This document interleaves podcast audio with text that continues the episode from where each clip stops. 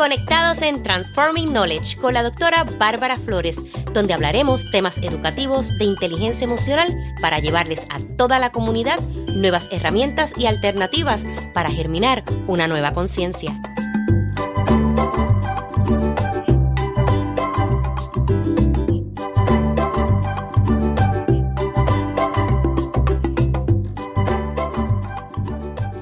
Te doy una calurosa bienvenida a este nuestro espacio Transforming Knowledge. Soy la doctora Bárbara Flores, especialista en liderazgo educativo e inteligencia emocional, autora del libro El liderazgo escolar y la inteligencia emocional ante la crisis social. En nuestro episodio número 42 de la segunda temporada titulado Herramientas para las madres a nivel emocional y escolar, tuve la grata oportunidad de entrevistar a Marilyn Partida de Rodríguez desde Ecuador. Es psicopedagoga especialista en dificultades en el aprendizaje y problemas emocionales, con más de 20 años de experiencia. Acompaña a las madres en el proceso de crianza para que impacten positivamente en la vida de sus hijos. Hoy me encuentro muy contenta ya que tengo una invitada muy especial. Saludos Marilyn, ¿cómo te encuentras hoy? Hola Bárbara, ¿qué tal? ¿Cómo estás? Es un gusto, la verdad, poder estar acá, poder conversar contigo esta mañana. Muchas gracias por la invitación. Gracias a ti por aceptarla. Bueno, y hoy tenemos una entrevista súper interesante. Lo primero que quiero preguntarte es, ¿qué desafíos a nivel emocional están enfrentando las madres que se encuentran en casa confinadas con sus hijos? El primer desafío tiene que ver con el manejo de sus propias emociones. Ellas están empezando y todos estamos empezando a sentir probablemente ansiedad, incertidumbre, pues no hay, digamos, un estudio claro que nos diga hacia dónde va esto o hasta cuándo va a ser esta situación, por ejemplo, cuánto tiempo más vamos a estar en confinamiento. Entonces, Evidentemente el cerebro cuando no tiene una información completa, clara, empieza a sentir mucha incertidumbre y esa incertidumbre hace que nuestras emociones se movilicen. Entonces, como mamás, evidentemente, o sea, como una persona normal que somos, empezamos a tener estos sentimientos y de una u otra manera estas cosas se las estamos transmitiendo a nuestros hijos y a nuestros familiares que están con nosotros. Yo siempre he dicho que las madres somos un pilar fundamental en el hogar si nosotras estamos bien, todo va a estar bien, pero si nosotras por alguna razón nos sentimos movilizadas emocionalmente, económicamente, en cualquier situación, eso se va a ver reflejado no solamente en nosotras, sino también en nuestra familia. Entonces, el primer desafío es ese, tiene que ver con el manejo de las emociones. La otra cosa tiene que ver con que las rutinas han cambiado muchísimo. Antes nuestros hijos iban a la escuela, si nosotras trabajábamos, entonces íbamos al trabajo. De una u otra manera había un escape, ¿sí? Digamos que teníamos esa oportunidad de poder salir o de ver otras cosas y luego regresar a casa y, bueno, tener la dinámica familiar. Ahora estamos prácticamente 24/7 en casa y eso puede generar a veces situaciones incómodas, que estoy muy cansada por todo lo que tengo que hacer, el cuidado de la casa, el cuidado de los hijos. Si teníamos alguien que nos ayudaba, entonces probablemente ya no esté viniendo a casa por la misma situación. Como que toda una cantidad de elementos que se han juntado en este tiempo que puede movilizarnos mucho. Ahora, así como están estas cosas, también hay cosas muy positivas, como por ejemplo las mamás están empezando a darse cuenta de cosas de sus hijos que quizás no se habían dado cuenta por la rutina tan agitada que a veces llevamos. Si tienen niños pequeños, entonces empiezan a darse cuenta de todo su desarrollo y eso las emociona. Entonces hay muchas cosas también positivas dentro de todo esto que estamos viviendo. Sí mismo es. Y tenemos que enfocarnos y en comenzar a dirigirnos en las cosas positivas para esperar que esto, mira, pronto va a pasar. Así es, así es. Marilyn, ¿cuáles entonces serían esas herramientas que tú puedas recomendarle a las madres para que puedan manejar estos desafíos durante este periodo? Ya, lo primero es cuidar de sí mismo, darse un tiempo, si es posible en las mañanas, darse un tiempo para estar consigo misma, solita, y hacer algo que te cargue de energías buenas y positivas para el día. Si es posible, pues hacer ejercicio, planificar tu día, hacer notas, leer algo que te motive y que te aliente. Como yo siempre digo, un tiempo que es para ti, no es con los hijos, no es con la pareja, no es con nadie, es un tiempo solito para ti. Cuando eso tú lo haces con frecuencia, te vas a recargar de tanta energía positiva que vas a poder comenzar el día bien y vas a poder enfrentar los desafíos que tiene el día porque tienes cómo hacerlo. Cuando eso no sucede, entonces es como muy complicado porque no hay batería y al no tener batería, pues sencillamente las cosas no funcionan y no fluyen. Entonces, empecemos por ahí, eso es clave. El resto va a fluir porque vamos a estar calmadas, porque vamos a tener una mejor actitud para enfrentar quizás el comportamiento de nuestros hijos, de repente alguna diferencia con nuestra pareja. Vamos a tener cómo enfrentar esas situaciones porque ya nos hemos recargado nosotros. Entonces, empezamos por ahí. Cosas muy sencillas. Tiempo para nosotros. Bañarse tempranito. Vestirse no por el hecho de que estemos en casa significa que nos vamos a descuidar, como de repente por allí decían, ay no, que ya por el tiempo de la pandemia tengo las canas hasta acá. No, no es un momento para eso, es un momento para sentirnos más bien bonitas, bien con nosotras mismas, cuidarnos, cuidar nuestras uñas, nuestra piel, cuidar con los ejercicios. Todas esas cosas van a contribuir a que podamos tener un ánimo renovado, vamos a estar por lo general con una buena actitud. Me encanta, porque es cierto, Marilyn, cuando tú te llenas de energía, tú puedes transmitir esa energía Inclusive, a mí me han dicho, no sé, Marily, si tú te identificas conmigo, pero qué mucha energía tú tienes. me recargaste hoy. Me encanta ese punto que tú traes. El cuidarnos es muy importante porque es que se nos olvida. Y ahora que estamos en la casa, vamos a aprovechar este tiempo. Bueno, vamos a pasar a nivel escolar. Marilyn, porque yo sé que las madres que nos están escuchando están locas de que toquemos este tema. ¿Cómo las madres que no son expertas en el campo de la educación pueden hacer para trabajar con las conductas de sus hijos? Lo primero es entender que este es un proceso nuevo tanto para el niño como para ti como mamá. Entonces eso es lo que primero que hay que entender. Tu hijo se está adaptando, tú también te estás adaptando. Obviamente, ante lo nuevo, hay que ir aprendiendo sobre la marcha y tolerar, pues evidentemente, aquellas cosas en las que nos equivoquemos, ir corrigiéndolas sobre la marcha. Nosotros ya acá en Ecuador tenemos cuatro meses desde que iniciamos con las clases en línea. Bien,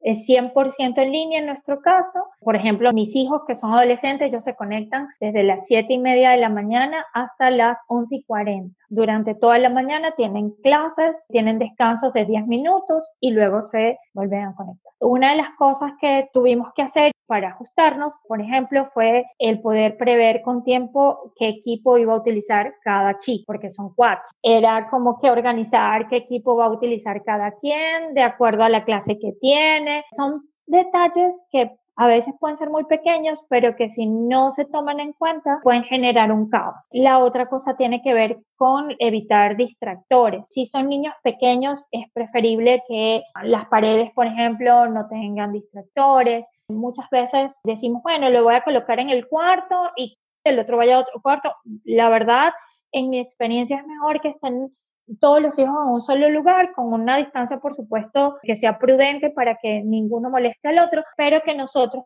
podamos ver y chequear qué es lo que ellos están haciendo. O sea, nosotros no podemos dar por sentado de que tu hijo está conectado. En un ambiente como este y sobre todo con estos chicos manejando la tecnología como lo hacen, es muy probable que se conecten a páginas que no son las apropiadas, que se pongan a jugar en línea, que se pongan a chatear con otros o que inclusive tengo un caso de un chico que le doy terapia en línea y entonces empieza a colocar fondos y a movilizar esos fondos. Yo siempre le pregunto, ¿tú haces eso cuando estás en clase? Porque Imagínate la maestra tener que estar observando y diciéndole a cada rato a un chico, mira, no puedes estar movilizando el fondo. Es muy importante que nosotros podamos estar atentas a qué es lo que está haciendo nuestro hijo, cómo está respondiendo, por ejemplo, las clases. No darlo por sentados, porque al fin y al cabo son niños, son adolescentes y requieren igual de nuestra guía y de nuestra supervisión. Con los chicos nunca se puede dar las cosas por sentadas, tenemos que estar allí. De acuerdo contigo. Tenemos que estar, como digo yo, aunque estemos en nuestro trabajo, tenemos que estar 100%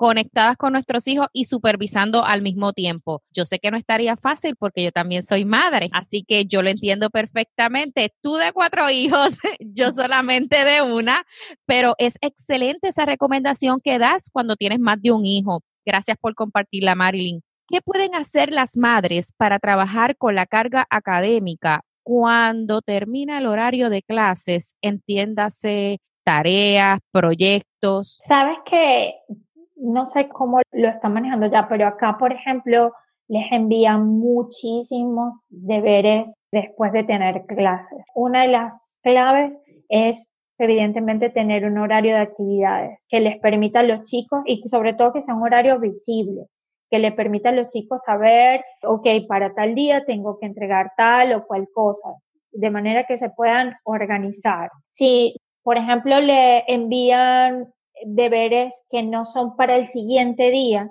el tener un horario les va a permitir visualizar para cuándo es y no que pase que, ay, me olvidé porque no, sabía que era para hoy. Eso es muy importante, el tener y estructurar un horario de actividades. También es muy, muy importante que dentro de ese horario no solamente sea solo actividades, sino que también podamos incluir alguna actividad familiar, alguna actividad de recreación, porque sí también puede ser excesiva la carga, porque algunas veces lo, pues sencillamente las escuelas no toman en cuenta esas cosas, pueden ser excesivas y puede haber cansancio y eso genere malestar en el niño y también en la mamá. Aquí está pasando muchísimo, las mamás están agotadas de tantos correos que les llegan, de tantas cosas que están recibiendo para hacer. No solo la vigilancia que tienen que tener o la supervisión que tienen que tener en, el día a día con las clases, sino además toda la tarea extra que le envían a los chicos para casa. Debe haber un equilibrio. Ayer me escribía justamente una mamá y dice, estoy loca, he detenido todo hasta septiembre porque tengo que estar el día con lecciones, ayudar a mis hijos a que terminen proyectos, tareas, deberes. No es posible. El sistema educativo considere que es así como los niños aprenden. A mí me gusta mucho una técnica que están utilizando en el colegio de mis hijos y es que les mandan a hacer actividades en el mismo momento. Ellos se reúnen, les dan un tema para discutir que además genera un criterio propio, no es una cosa que te lees, copias y pegas, no, ellos tienen que discutir entre ellos, hablar, conversar y luego llegan a conclusiones y al finalizar la hora cada quien plantea a qué conclusiones llegó. Eso es mucho más efectivo que estar mandando esa cantidad de deberes o tareas para casa. Bueno, pero son cosas de los sistemas educativos que ni modo nos tenemos que adaptar. Como madres, lo que sí podemos hacer es tratar de generar equilibrios y de entender a nuestros hijos también, que va a llegar un momento en que se van a agotar. Definitivamente, y es como tú dices, no podemos controlar esos sistemas educativos, pero los que nos estén escuchando, maestras, educadores, principales de escuela, recuerden, tenemos que concientizar que también los padres trabajan y que muchas veces, Marilyn, estoy segura que vas a estar de acuerdo conmigo, quien hace los trabajos son las madres por esos hijos o le ayudan el 75% en ese proyecto o en esa tarea especial, cuando son tareas especiales, porque a veces las madres no son especialistas en esa área. Sin embargo, siempre decimos presente y está nuestra mano ahí. Quiero aportar, eh, yo vivo en New Jersey. En New Jersey todavía no hemos comenzado el curso escolar. Sin embargo, nosotros tenemos la posibilidad de que tú te puedas ir online, tus hijos se puedan ir online o híbrido, es ir dos veces en semana, más un día alterno viernes que puedan ir a la escuela. Sin embargo, conozco de gente en Puerto Rico que ya comenzó el curso escolar. Hasta ahora no he escuchado ninguna experiencia de que los estén sobrecargando.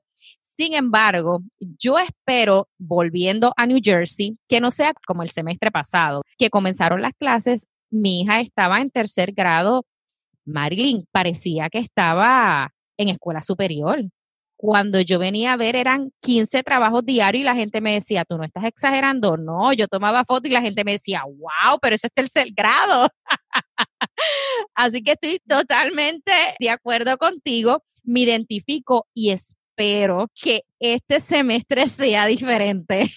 Sí, claro, como yo digo, también es un proceso que todos nos estamos adaptando, también los maestros se están adaptando no los culpabilizo por eso, pero sí es importante entender que hay que ponerse en los zapatos de todo el mundo. Si eres docente, tienes que ponerte en el zapato también de la mamá, porque ahora la mamá justamente se está poniendo en tu zapato porque está teniendo que vivir por la situación lo que es ser una maestra, lo cual es un trabajo hermosísimo y yo estoy muy agradecido por los docentes y por las personas que trabajan en esta área, pero todos tenemos que tomar conciencia definitivamente. Es un momento de aprendizaje y sacar las cosas buenas o positivas que podamos sacar de acá.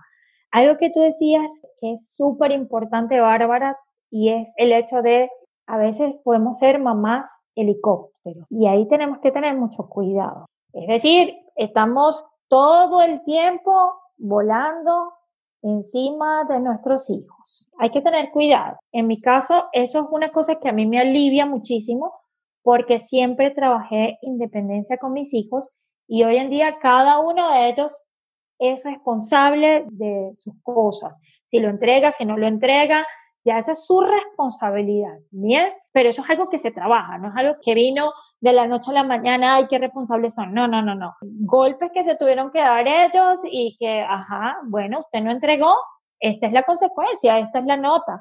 Entonces, entender que es la nota de ellos, no la mía, y que yo no soy una mejor mamá porque mi hijo siempre tenga 10, pero esos 10 no son realmente de ellos, sino más son míos que de ellos. Necesitamos entender eso. Si nosotros no le damos la oportunidad a nuestros hijos de aprender de sus experiencias, se convierte en algo muy complicado inclusive para ellos, porque ante esta situación, por ejemplo, los míos se quejan, pero se quejan contra el docente o dicen, ay, tengo que hacer tal, tal, tal, tal, tengo que hacer.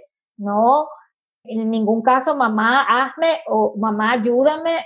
Es más, en uno de estos días una de ellas me dijo, ay mamá, ¿por qué no me ayudas con esto? Yo la miré como, mm". ¿de qué hablamos? Y me encanta porque mi hija, cuando comenzó todo, ella tiene nueve años, obviamente era algo desconocido. A principio, en lo que ella se adaptaba, si no entregaba, esa ansiedad aumentaba, en gran medida el estrés se comenzó a sentir en nuestra casa. Sin embargo, a pesar de que tiene nueve años, yo la fui acostumbrando a que, ¿sabes qué? Esto te toca a ti. Si no entregas el comentario es para ti. La gente me dirá, ¡Ah, Bárbara, nueve años, ¿qué estás haciendo? Pero así pude ver el resultado final, que fue excelente. Las maestras dijeron cómo ella podía manejar y pensaban que era yo. Marilyn no era yo. A principio pasé trabajo. Oye, pero si no lo hago ahora, cuando llegue adolescente, yo no le voy a estar haciendo las tareas. Yo quiero que ella sea independiente como según me criaron a mí porque eso trae muchísimas ventajas. Así que muchísimas gracias por traernos eso de la mamá helicóptero que a mí me encanta. Ahora bien, Imaginemos que hay una madre en casa con sus hijos, pero que también está trabajando desde la casa. ¿Cómo puede hacer para supervisar lo que su hija o hijo están haciendo en la computadora, durante el horario de clases que bien tú traíste. Sabemos que existen pedófilos, pornografía infantil, material no apto en el Internet para los niños. Ahora bien, tú nos traíste el aspecto de cómo supervisar, de ponerlos como tu ejemplo de tus hijos en un mismo lugar para poder supervisarlo. Sin embargo, ¿qué pasa, Marilyn, cuando tú no estás supervisando y ya tu hijo está metido o sumergido en alguna página que no tenga que estar número uno, o tú lo sorprendes o no te enteras y las consecuencias van a ser fatales. Sí, Para eso es clave la prevención. Siempre conversar con nuestros hijos, darnos un tiempo de tener una reunión con ellos y explicarles lo que puede suceder en el Internet, qué hacer si aparece una página, porque muchas veces su inocencia los puede sorprender, que inclusive a uno le ha pasado como adulto. Tú le das a la X y se te abre algo más grande, entonces uno se desespera. A mí me ha pasado. Hay que enseñarles qué hacer cuando eso suceda, porque si no vamos a estar, porque estamos trabajando fuera de casa, necesitamos darles las herramientas para que ellos sepan qué hacer en esos momentos y cómo eso qué consecuencias puede traer en su mentecita,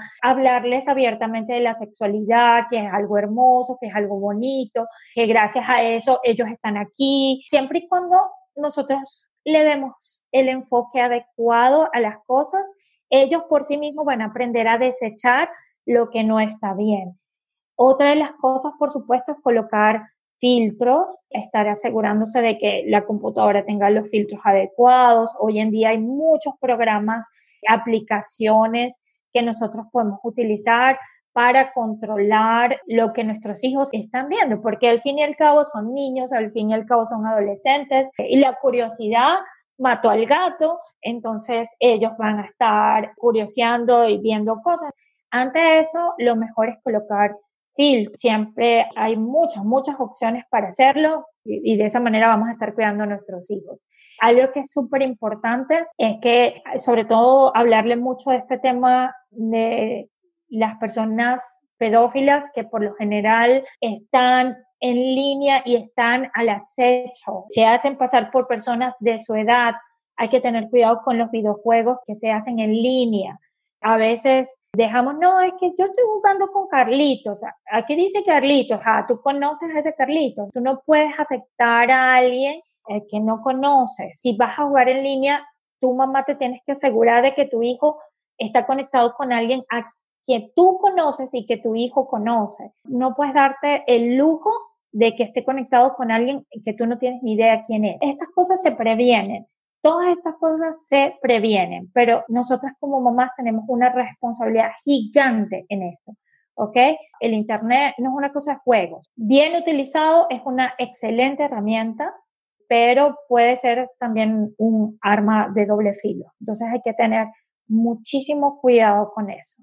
Y sí, estoy de acuerdo contigo, Marilyn. Y es bien importante, las mamás somos pulpo las mamás tenemos muchos tentáculos, tenemos que estar pendientes a lo que ellos están haciendo durante la hora escolar, también tenemos que supervisar fuera de la hora escolar qué están haciendo con la tecnología, con los celulares, con las tabletas, porque muchas, no, estoy hablando con fulanito, tú no sabes quién es fulanito, fulanito es una persona que tú no sepas en ese momento y tú dices, ¿y quién es ese? Ese es nuevo, ese amigo tuyo es nuevo o esa amiga tuya, así que tenemos que estar muy pendientes y aunque en la adolescencia ellos dicen, ay, no, que me abochorno, ay, no, me pones en vergüenza, no importa, tú eres la mamá, tú eres esa persona que tienes que estar supervisando y estar al pendiente de ellos.